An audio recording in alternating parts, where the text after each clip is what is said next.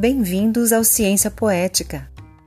Este é um podcast do Genan, um grupo de pesquisa em literatura, narrativa e medicina da Universidade de São Paulo, em parceria com o Pupila, de médico para médico. Aqui, medicina e narrativa, linguagem e saúde, arte e cuidado andam juntos. Venham conosco.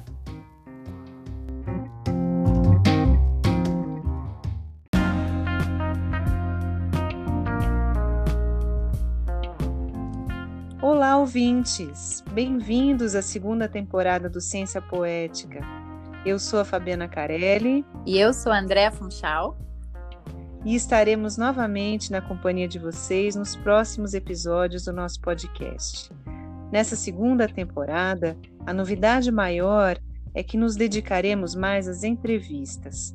Receberemos convidados muito queridos e renomados do Brasil e do exterior, tanto das áreas da saúde quanto das artes e das humanidades, continuando essa nossa conversa urgente e importante a respeito da medicina narrativa, das humanidades médicas e das relações entre a literatura, as artes, a ciência e o mundo.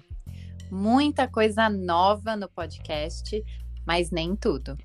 Nossos ouvintes vão reencontrar aqui, para além das novidades, as marcas já registradas do Ciência Poética, um espaço dedicado à literatura, com a leitura breve de obras importantes, relacionadas aos temas das nossas entrevistas, os nossos assuntos, sempre relativos a como a saúde em geral e as artes, a literatura e as humanidades são, afinal, aspectos do nosso estar no mundo.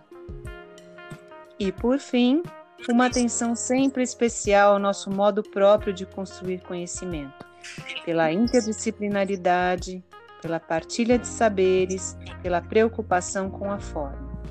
Agora em parceria com Pupila, plataforma online de educação médica, e felizes pela sua companhia. Venham conosco!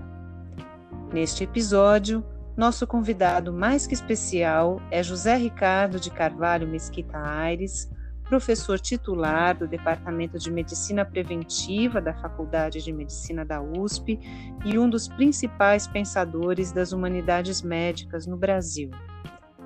Na primeira parte da entrevista, José Ricardo comenta o início da sua carreira como médico e docente em São Paulo, comenta sua relação intelectual com o pensamento de Heidegger e de Gadamer e o que, afinal, a hermenêutica tem a ver com a saúde, num giro epistemológico radical e importante.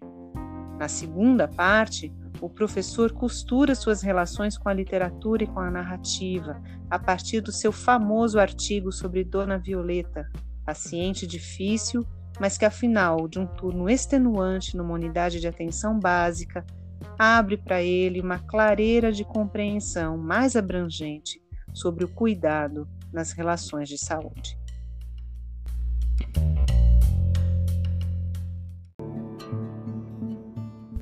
De Amos Oz, excerto de De Amor e Trevas. As histórias contadas por minha mãe eram estranhas, nada parecidas com as que se contavam naquele tempo para as crianças em todas as outras casas, nada parecidas com as que eu próprio contei aos meus filhos, mas pareciam envoltas em uma fina névoa, como se não começassem no começo, nem acabassem no fim, mas saltassem de repente de uma moita, ficassem à vista por algum tempo, provocando estranheza ou uma pontada de medo, movendo-se na minha frente por alguns instantes, como sombras retorcidas projetadas na parede. Surpreendiam, às vezes davam calafrios na espinha e voltavam a sumir na floresta antes mesmo que eu pudesse perceber o que tinha acontecido. Assim, eu mergulhava no sono ao som do vento que rugia na chaminé, um vento que não existia e nunca poderia existir em nossa casa, ao som de ruídos que nunca ouvira, a chaminé que nunca vira, a não ser nas ilustrações dos livros infantis, onde em cada casa havia um telhado de telhas e uma chaminé. Irmãos e irmãs eu não tinha. Jogos e brinquedos meus pais não podiam comprar para mim. A televisão e o computador ainda não haviam nascido. Durante todos os anos de minha primeira infância, vivi no bairro de Kerem Avraham, em Jerusalém. Todavia não era lá que eu estava, mas no limite da floresta, perto das choupanas, das chaminés, das ravinas e da neve, das histórias de minha mãe e dos livros ilustrados que se empilhavam na minha mesa de cabeceira. Eu estava no Oriente e meu coração em pleno Ocidente, ou nas estepes do Norte, como eu lia naqueles livros. Sem parar, vagava aturdido por densas florestas virtuais, florestas de palavras, choupanas de palavras, ravinas de palavras. A realidade das palavras empurrou para o lado os quintais batidos pelo Sharav, as construções provisórias feitas de lata, coladas à pedra das casas, as sacadas atulhadas de tinas, baldes e varais. Tudo o que havia ao redor não tinha a menor importância. Tudo o que importava era feito de palavras.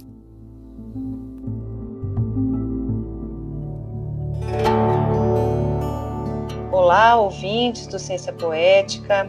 Hoje nós iniciamos a segunda temporada do nosso podcast. É, temos aqui hoje um convidado muito especial, muito querido do Genan, muito importante para o pensamento desse grupo.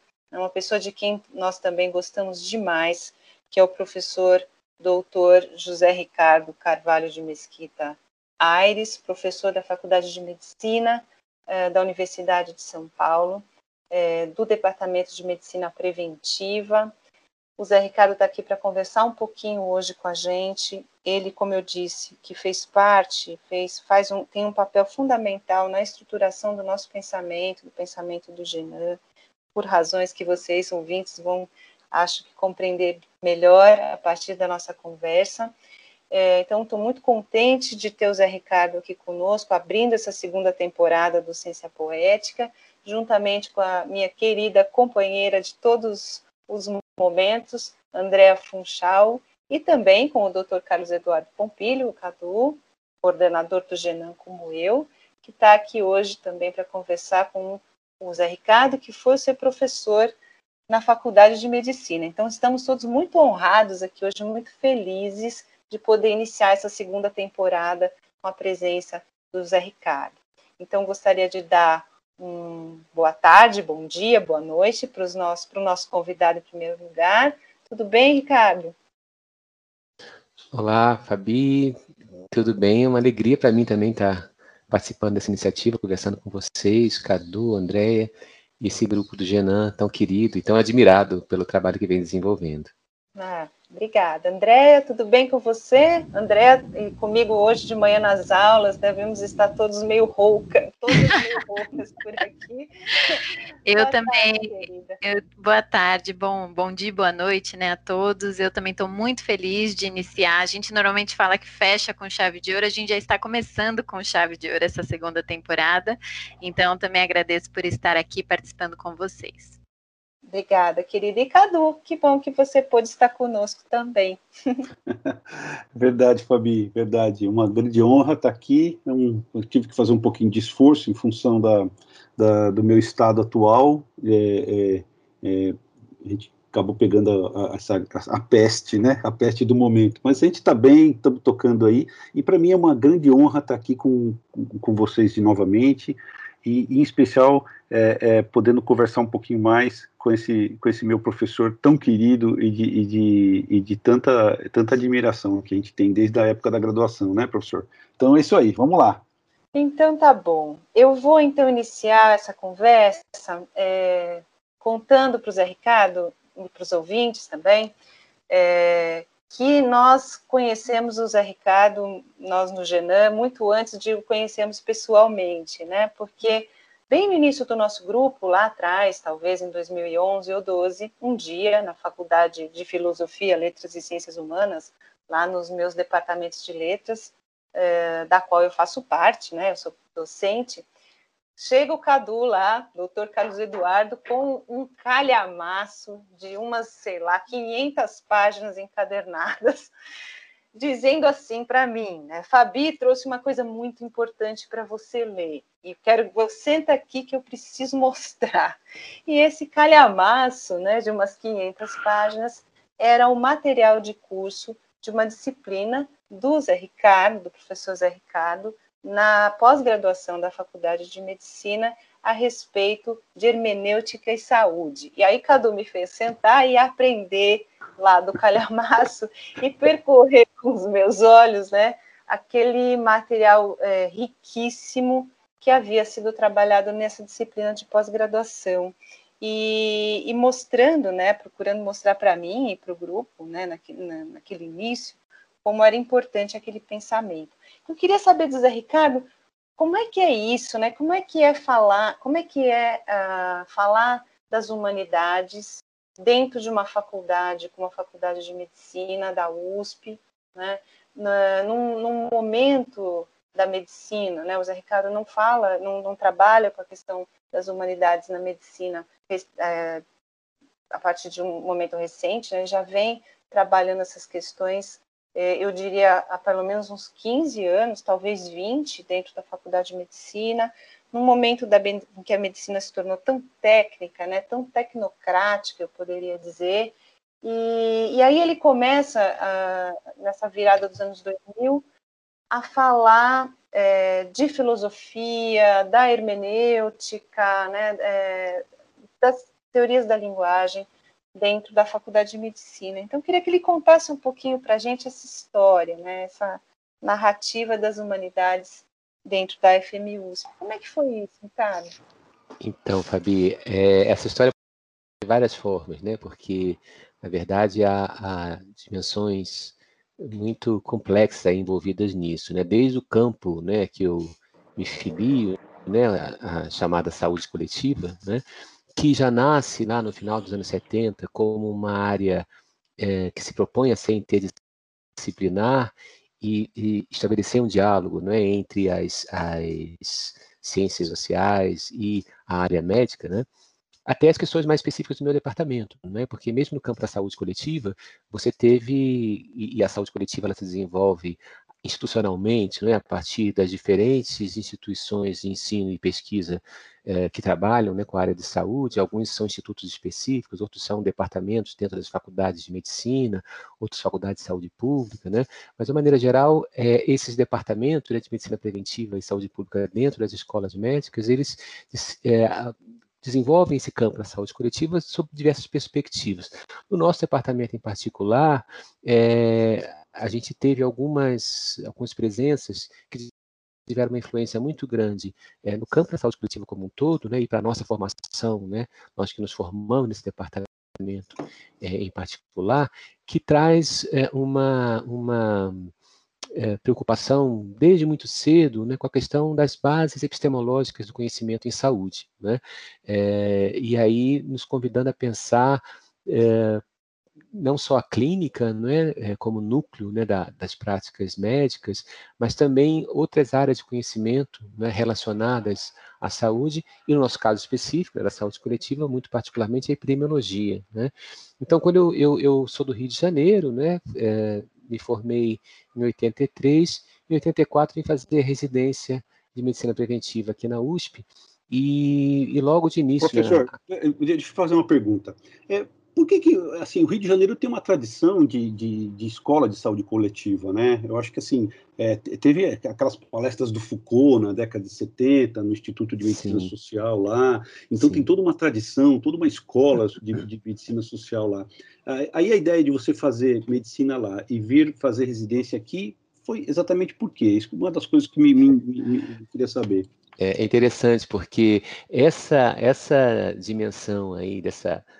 vanguarda, né, do Instituto de Medicina Social, né, que é ligado lá ao U E R J, né, e, a, e quem ministra no, no curso de medicina, não é, as, as disciplinas ligadas, né, à saúde coletiva, medicina preventiva, essa, essa, esse vanguardismo, né, essa visita do Foucault e tal, para nós, alunos da graduação, passou meio batido, né? A gente não tinha muita informação sobre isso.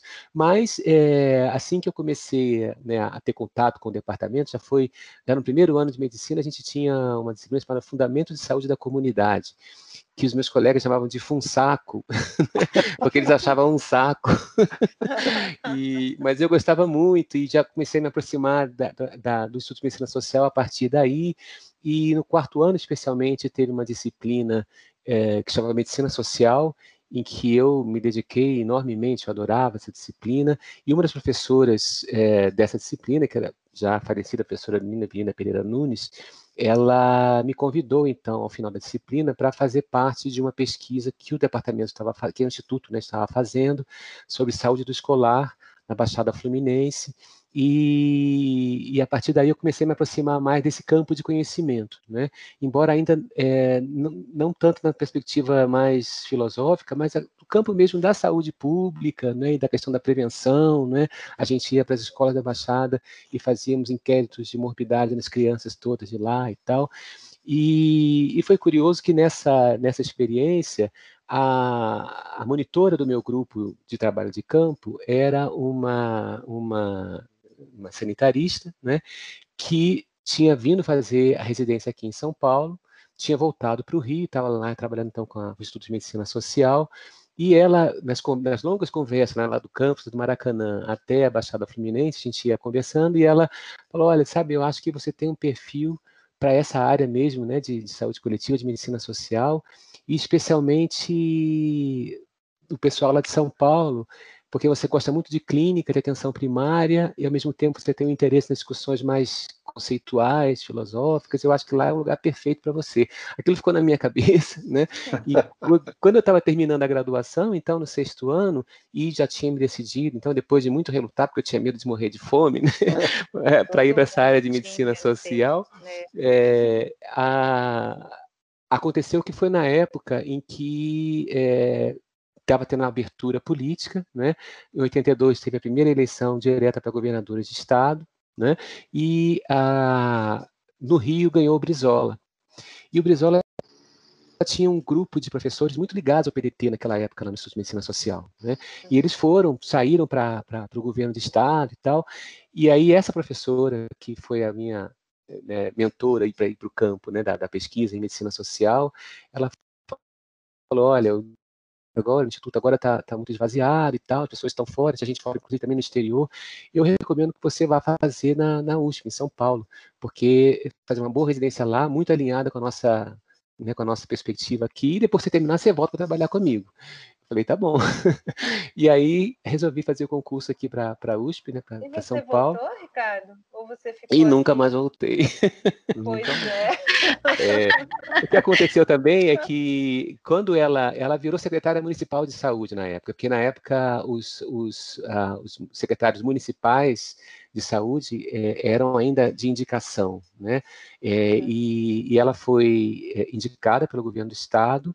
É, acho que depois a, as eleições para município foi depois, né, da, da de governador, então é, havia uma ligação muito forte entre os prefeitos e, e, e, e o governador de estado, e ela me chamou para trabalhar como sanitarista com ela, né? Uhum. Acontece que quando eu vim para São Paulo, e na minha primeira aula do primeiro curso, que foi com o querido e saudoso professor Ricardo Bruno Mendes Gonçalves, que foi um dos pioneiros nessa discussão filosófica no campo da saúde coletiva, uhum, eu me encantei com a área acadêmica, e eu falei, não, eu quero... eu não vou ser mais sanitarista na rede, eu quero ser, é, eu quero ficar ligada à, à universidade, né? Uhum. E houve essa oportunidade, assim que eu terminei a residência, é, houve um concurso para médico no Centro de Saúde Escola do Butantã, que é o Centro de Saúde Escola ligado, né, à Faculdade de Medicina. Lá eu tinha, então, a oportunidade de desenvolver o trabalho de atenção, em, atenção médica em atenção primária em saúde, e, ao mesmo tempo, ficar ligado à produção de conhecimento em medicina social. Então, para mim, aquilo foi perfeito. Apesar de eu sentir muita saudade da, das praias do Rio de Janeiro, uhum, eu resolvi ficar, eu resolvi ficar para seguir essa carreira. Foi no postinho do no Samuel Barnes da Pessoa que eu conheci você. Depois você ah, deu aula para gente. Exatamente. Deu aula pra gente. É. Uma disciplina que chamava Medicina em Centro de Saúde. É. O Ricardo, você chegou a comentar então do, do, do, né? é, desse, é, desse aspecto mais filosófico desse, da, da questão da epistemologia de saúde, em saúde, etcétera. Então, eu queria que você foi organizador de um livro, né, de, de um livro muito interessante é, sobre o trabalho do Ricardo Bruno, é, e eu queria que, então, você falasse um pouquinho sobre, sobre esse personagem tão importante e, e assim, infelizmente, um pouco desconhecido para as pessoas aí, da, da própria faculdade, né? Uhum. Da influência que ele, que ele, que ele é, trouxe para você, e por que a questão hermenêutica é tão importante, a, a, e aí a gente já desdobra para a fenomenologia de uma forma geral, e por que que isso formou um pouco o seu pensamento? Queria que você falasse um pouquinho certo. sobre isso.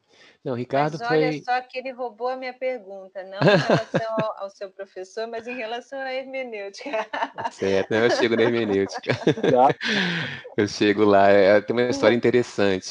É, não, então, o Ricardo foi, de fato, uma figura, uma figura ímpar, não é? Era uma, uma pessoa é, inteligentíssima, não é? É ele... Eu, eu conversei, né, com colegas de turma dele, né, que continuam até hoje ligados à faculdade e tal, e todos são unânimes em dizer que, assim, ele era um aluno brilhante, né, ele entrou na faculdade e permaneceu durante todo o curso, sempre entre os primeiros lugares e tal, e, e muito, muito estudioso, né, e é, muito...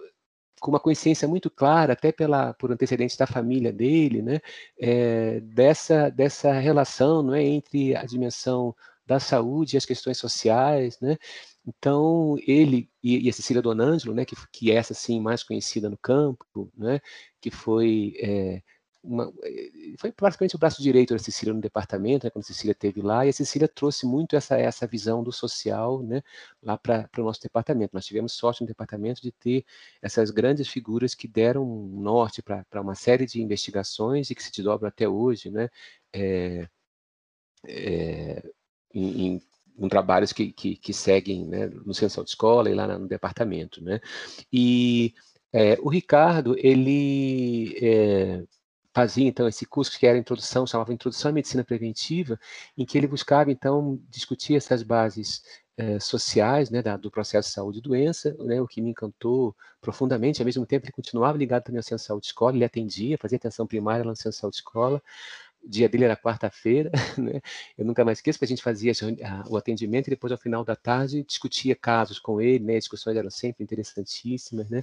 E, e aí... É, ele que me estimulou, então, porque junto com essa discussão mais da, da, do campo das ciências sociais, ele trouxe a discussão filosófica. Né? Já, já no mestrado dele, ele, chamado Medicina e História, né?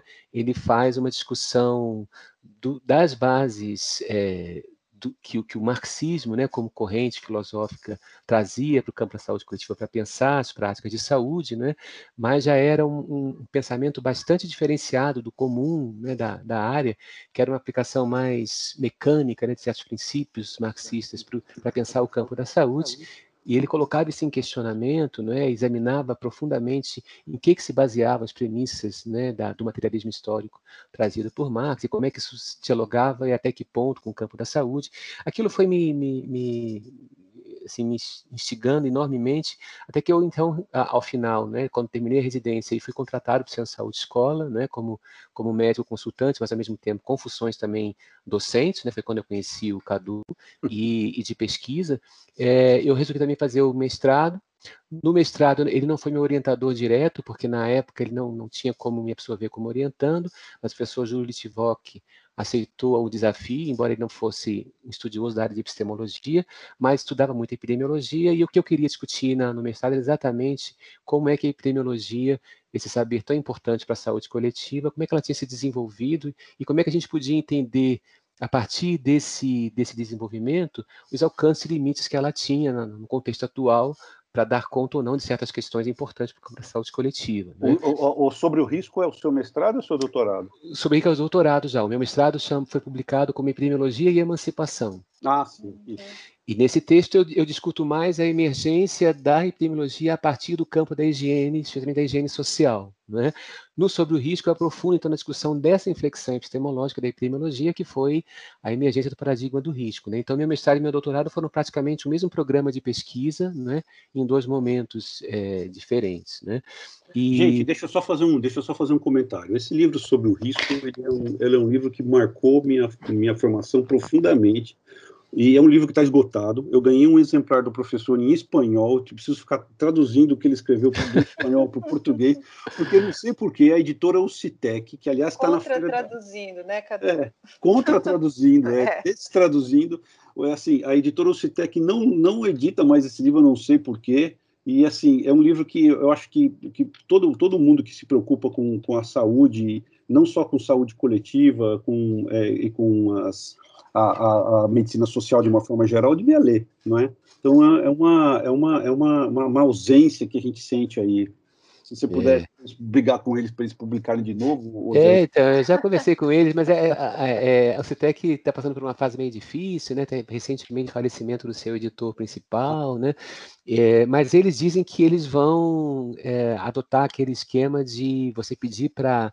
de impressão sob demanda, né? Ah. Então você, você contacta a, a editora e pede, e eles, eles editam e mandam para você. Não sei se já está funcionando assim, mas a, o plano era esse, né?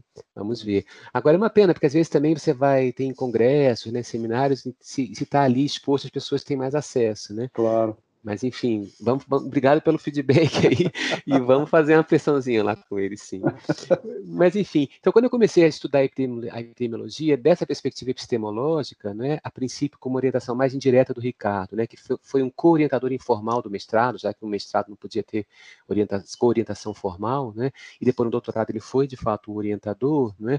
Uma das coisas que eu percebi é que, É, primeiro, o, o, o referencial marxista mais clássico me parecia muito limitado e insuficiente para dar conta daquela dinâmica mais fina é, que caracteriza as práticas científicas, né? É, me pareceu que as leituras, e muito influenciadas, né, por, por Althusser, né, eram muito mecanicistas, né, como se a produção do conhecimento fosse uma decorrência quase que mecânica do, dos interesses materiais, né, das classes em conflito, né, na, pela questão da, da, do, do, do modo de, de produção capitalista e tal, e eu achava que aquilo não, não conseguia dar conta exatamente da sutileza, não é, da... da prática científica, exatamente porque a ciência tinha certos é, pressupostos muito, muito característicos daquela comunidade, né, dos cientistas, né, que de certa maneira se colocavam de um modo não tão diretamente, embora sempre, claro, relacionado ao contexto sócio-histórico mais amplo, né, mas que exatamente se caracterizavam por ter algumas peculiaridades que o próprio, isso foi, essa descoberta me deixou muito feliz, né, o próprio Thomas Kuhn, naquela, né, no livro, né, da, da Estrutura. A, a estrutura das revoluções científicas, né? Ele chama atenção para isso, né? Especialmente das ciências é, como as médicas, né? Como a medicina, né? Que tem uma relação muito imediata, né? Com certos é, interesses práticos muito específicos, né? E isso me fez é, acabar procurando uma, uma renovação conceitual que eu fui encontrar na, na chamada Escola de Frankfurt, né? Então, é, a partir da discussão de, do debate entre Adorno e Popper sobre a questão da verdade na ciência, no caso nas ciências sociais, né, é, eu comecei a perceber que por essa via, né, quer dizer, esse, esse chamado neomarxismo, né, frankfurtiano, traria muito mais subsídios para eu pensar as questões que eu estava querendo pensar sobre o modo de produção da ciência epidemiológica. E aí foi interessante, porque... a partir de Adorno, eu cheguei em Habermas, né, a segunda geração, né, chamada assim de segunda geração da Escola de Frankfurt, e o próprio Habermas estabelece com Gadamer, não é, que é um dos, né, dos ícones da, da, da hermenêutica, não é, um debate muito interessante também, né, no final dos anos sessenta, comecinho dos anos setenta. E aí eu conheci Gadamer e fiquei, através de Habermas, fiquei muito curioso com a hermenêutica, não é, e com aquelas diferenças que é, se apontavam ali na, na, no debate entre eles. E aí foi muito curioso porque é, o, o, né, o grande livro citado era o Verdade e Método, não havia ainda tradução para o português, era, só tinha uma versão em espanhol mais acessível, e mesmo assim, quando eu procurei nas bibliotecas da U S P, eu só encontrei referência que havia em uma unidade, que era o direito. Uhum. E fui lá, e naquela época também o sistema de biblioteca não era como hoje, né, que uma biblioteca manda para outra e tal, você tinha que ir lá pessoalmente, eu fui lá pessoalmente, e para minha surpresa, quando eu chego lá e converso com a bibliotecária, ela fala assim, olha, nós temos aqui só uma, uma cópia xerox, e está numa, tá numa pasta, eu vou te emprestar a pasta, mas você não pode levar daqui, eu não posso te emprestar, você tem que ver aqui. Aí eu fui olhar, e quando eu olhei, era uma pasta de plástico com a cópia xerox não encadernada, com as folhas todas fora de ordem, daquelas quase seiscentas páginas de Verdade e Método. Que absurdo! E aí eu falei para ela, escuta, eu posso colocar isso aqui em ordem e, e descer aqui embaixo para encadernar? Ela falou, pode, claro, é um favor que você me faz. E aí foi assim meu primeiro contato com Verdade e Método. Depois eu descobri Uau. que a, a editora... Bom, pelo menos artigo... método... Pelo menos método... para organizar a publicação. Mas o método... Exatamente. Aí eu, eu depois descobri que tinha a livraria Duas Cidades, que era uma livraria que tinha ali perto da Praça da República, que tinha até sido a, a editora da, da Cecília Donanzo, do Saúde e Sociedade. Ela tinha uma livraria ali, perto da Praça da República, e que tinha o livro lá, mas já algum tempo depois. Aí eu consegui, então, acesso à Verdade e Método em espanhol, uma edição é, excelente, inclusive... É, eu tive a, a, uma experiência muito interessante de conversar com o Gadamer por telefone rapidamente. Uau! E ele me falou... Eu não sabia disso. É, essa, essa é uma história super curiosa também, eu vou contar. Porque, e ele me disse que essa, essa edição em espanhol ele gostava muito, ele achava que era muito bem feita e tal. Foi com ela que eu trabalhei muito tempo, e até hoje, quando eu uso com meus alunos Verdade e Método em português, frequentemente eu me remeto a essa tradução, porque às vezes a tradução em espanhol tem mais clareza da ideia do que em português. Eu embora... tenho essa tradução aí, eu tenho esse xerox dessa é... tradução. Você passou... É muito boa, excelente. Mas essa conversa com o Gadamer foi, foi engraçada, porque assim, eu em mil novecentos e noventa e seis, pela primeira vez, fiz uma viagem internacional, fui para para a Europa, uma viagem a passeio. E ia passar, embora não fosse o, o foco da minha viagem, ia passar pela Alemanha, né? E é, me organizei de uma tal forma a passar por Heidelberg, que era onde o, o Gadamer estava, né? E tentei de todo jeito, antes da viagem, é, fazer contato via internet, por e-mail e tal, para ver se eu conseguia me encontrar com ele lá. Pegar né? um autógrafo. Pegar um autógrafo, evidentemente. Inclusive, na época, já tinha sido publicado um, um, uma coletânea de textos dele sobre saúde, né? Uhum. É, que em português foi traduzido como Caráter Oculto da Saúde em Portugal e no Brasil O Enigma da Saúde. Né? Uhum. Na época, só tinha em inglês, publicado por uma editora é, norte-americana. E depois dessa viagem, a passeio na Europa, eu ia para os Estados Unidos numa viagem a trabalho, né? E já estava já na minha, no meu plano comprar esse livro lá, né?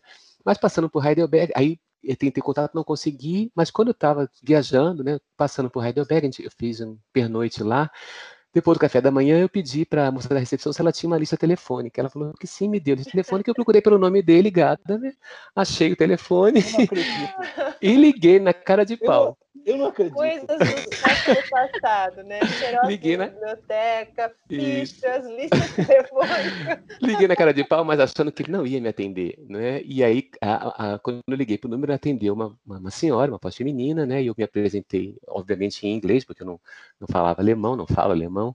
E falei que era um, um professor do Brasil, que estava de passagem por Heidelberg, gostaria de saber se era possível é, falar com o professor Gadamer. Ela falou, um minutinho, por favor.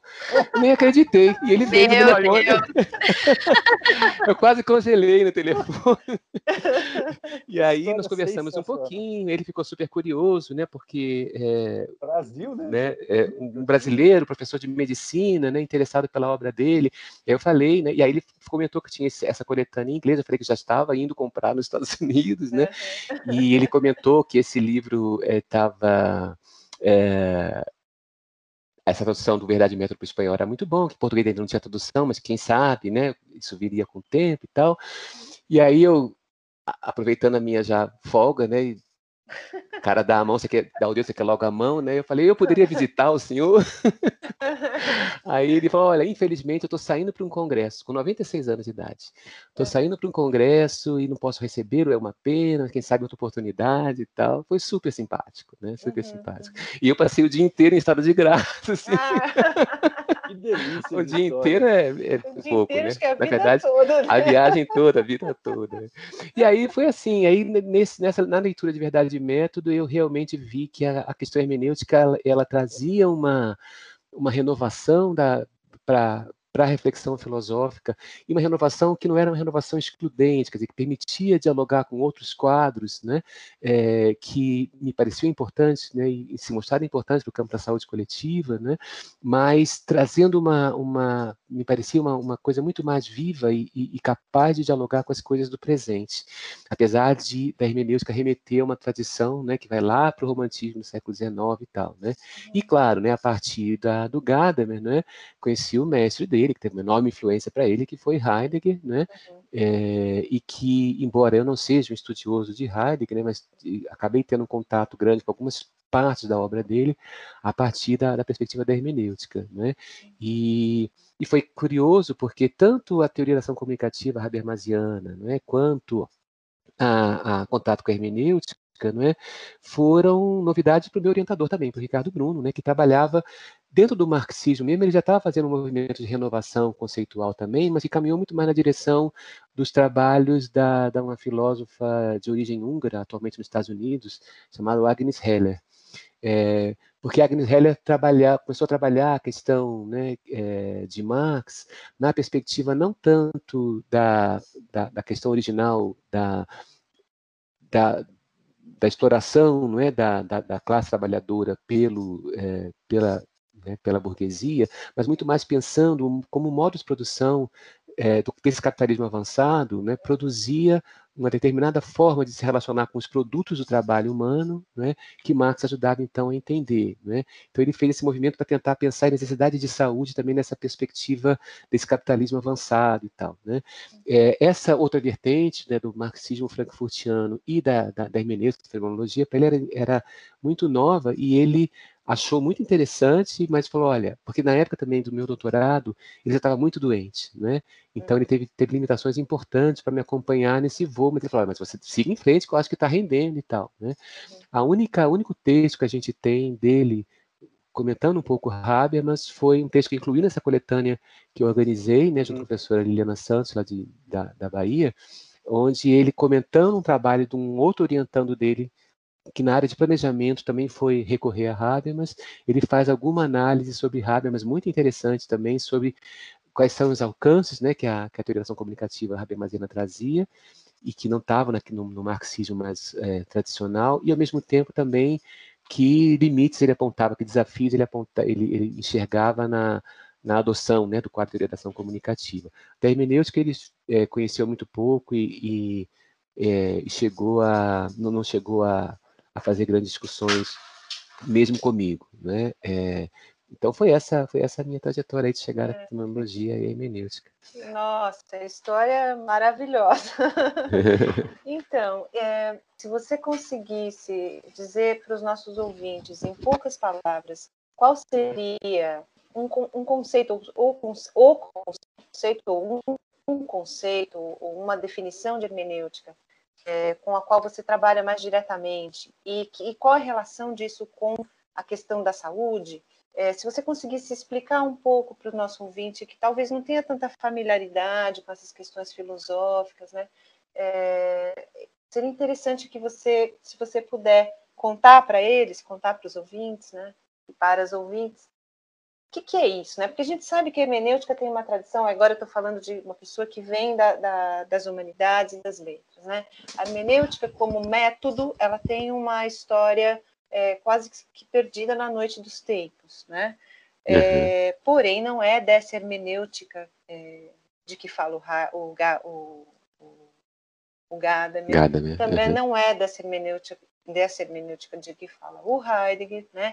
Então, uhum. não é dessa hermenêutica tradicional ligada à interpretação, à diegese de textos religiosos, nem à diegese de textos jurídicos, né? É, e também não à interpretação de textos literários é, de uma maneira é, puramente ou simplificadamente metodológica que a gente está falando, né? A gente está falando de, um, de uma visão de hermenêutica muito mais ampla, E, e que para nós, né, do Genan, e para o nosso pensamento, para o pensamento que envolve as, as humanidades e a literatura é, nessa relação com a saúde, nos, me parece, nos parece bastante importante, né? Então, assim, se a gente puder dizer para o ouvinte, para o ouvinte, o que, que seria essa hermenêutica? O que, que é esse palavrão, né? Essa palavra uhum. tão difícil E, afinal, qual a relação dela com a saúde, com a literatura, nesses termos que a gente tem trabalhado? O que, que, que, que você diria? É de, pergunta difícil. É difícil, mas é boa. É. E, e eu vou me dar a liberdade de não responder só com uma, né? Com, quer dizer, uhum. com um conceito, com uma ideia, mas começar por uma. É, uma vez é, perguntaram a, a, a Gadamer, ele já era já bastante idoso, né? Já estava, já, se não me engano, já nos cem anos, ele viveu cento e dois, né? É, qual, qual, qual, qual era a alma da hermenêutica? Né? Como ele definiria a alma da hermenêutica? E ele respondeu que a alma da hermenêutica é assumir que o outro pode ter razão. É, essa, essa frase aparentemente simples, né? Ela é bastante densa, né? Bastante complexa, porque envolve duas questões, né?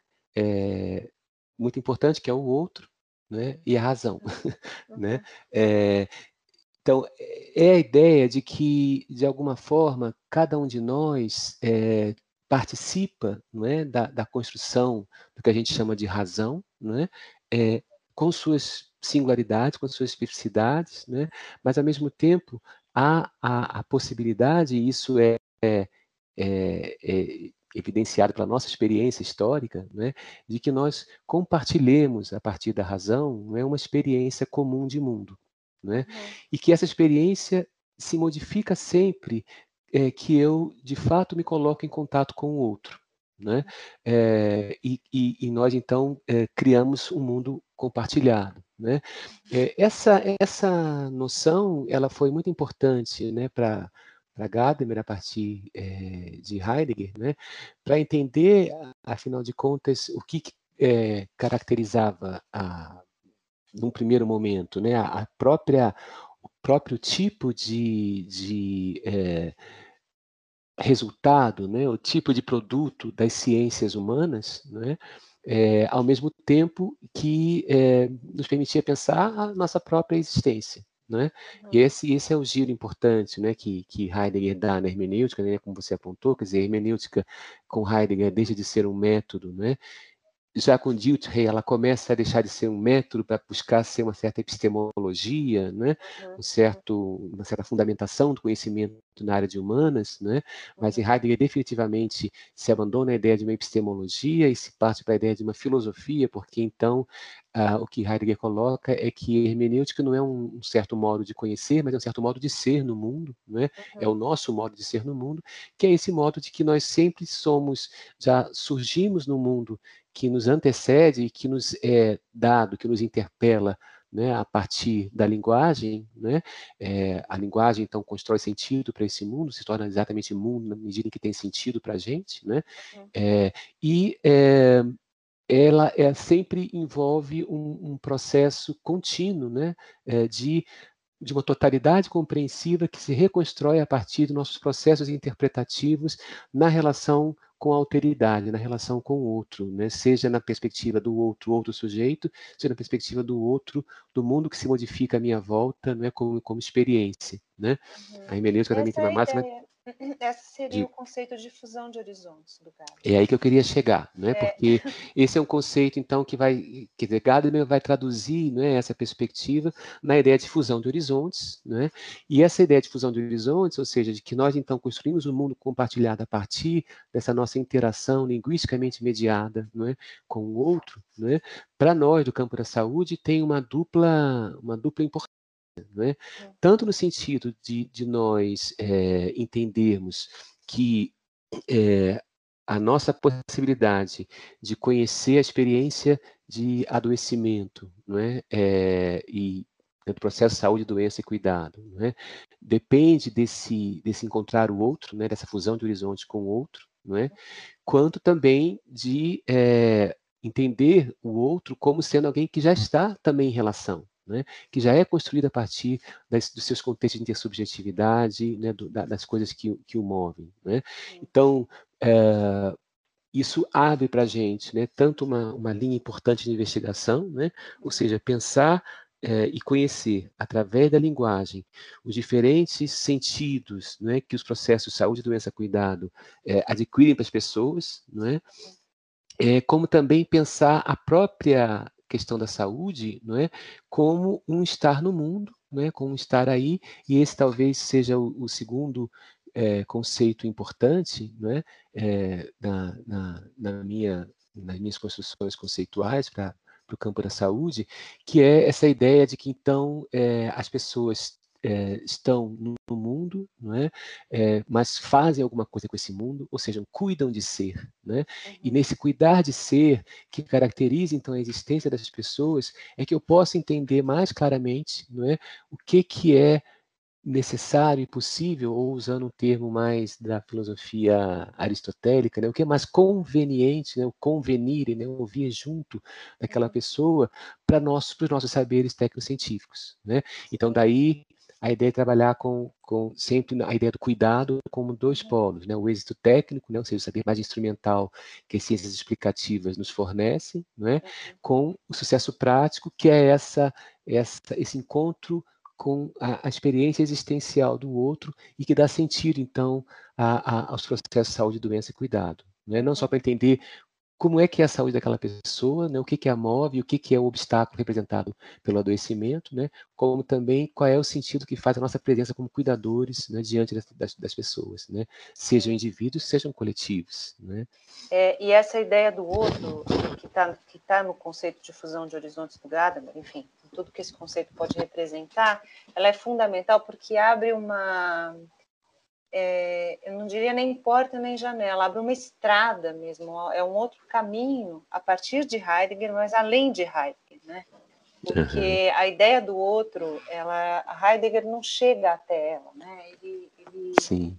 de certa maneira, ele, ele indicia essa possibilidade, ele aponta a possibilidade, é, mas, mas ainda... É, ainda ela não se, não se manifesta completamente na obra do Heidegger, e quem faz isso é o Gadamer de uma maneira tão bonita. É, e tem até e um aí... texto do... Só desculpa te interromper, mas eu posso deixar não, de registrar não. Isso. Tem um texto do Habermas em é, homenagem, né, ao Gadamer, se não me engano, nos seus cem anos também, que, que, cujo título é, é Gadamer, o... o, o urbanizador da província heideggeriana. Ai, né? Que bonito. É, é super lindo esse, esse, esse título. Texto, eu quero, não sei se ah, sim. Tem, mas eu já, já quero. Não, o texto é belíssimo. E ele mostra exatamente isso, né? Quer dizer, como é que como é que Gadamer, apesar de, claro, ter muita, muitas dívidas teóricas, né, com, com Heidegger, ele vai para além de Heidegger e torna, não é, a, a possível, né, que algumas das, das intuições mais importantes, né, heideggerianas não se percam naquela viagem muito é, quase poética, né, que, que Heidegger acaba fazendo, né, permitindo um diálogo com outras áreas do conhecimento, com outros tipos de saberes, né, é, urbanizando literalmente, né, trazendo o eu e o outro para a província. Né? Sai da floresta, da floresta, como é que o Cadu fala do Heidegger? Da floresta, floresta negra, negra e, e para uma coisa mais urbanizada. O que eu acho interessante em relação aos nossos ouvintes assim, mais contumazes, né, é, e tudo isso que a gente está falando até agora, é que no último episódio do Ciência Poética, da, última, da primeira temporada, o episódio anterior a esse, o Cadu falou um pouco, nós estávamos comentando a ideia da, da estranheza da doença, né, do Unheimlichkeit, que a doença traz, e das, das acepções mais existenciais, né, dessa, dessa condição, dessa, dessa percepção diante da doença, e ele estava justamente trazendo essa ideia do tu, né, do quanto é importante esse tu como o outro de uma relação, e de que essas questões não são construídas, né, tudo isso, né, nossas relações de conhecimento, também as nossas relações cotidianas e de saúde, elas só podem ser construídas a partir da relação, né? Então, a gente abandona um pouco essa ideia de um eu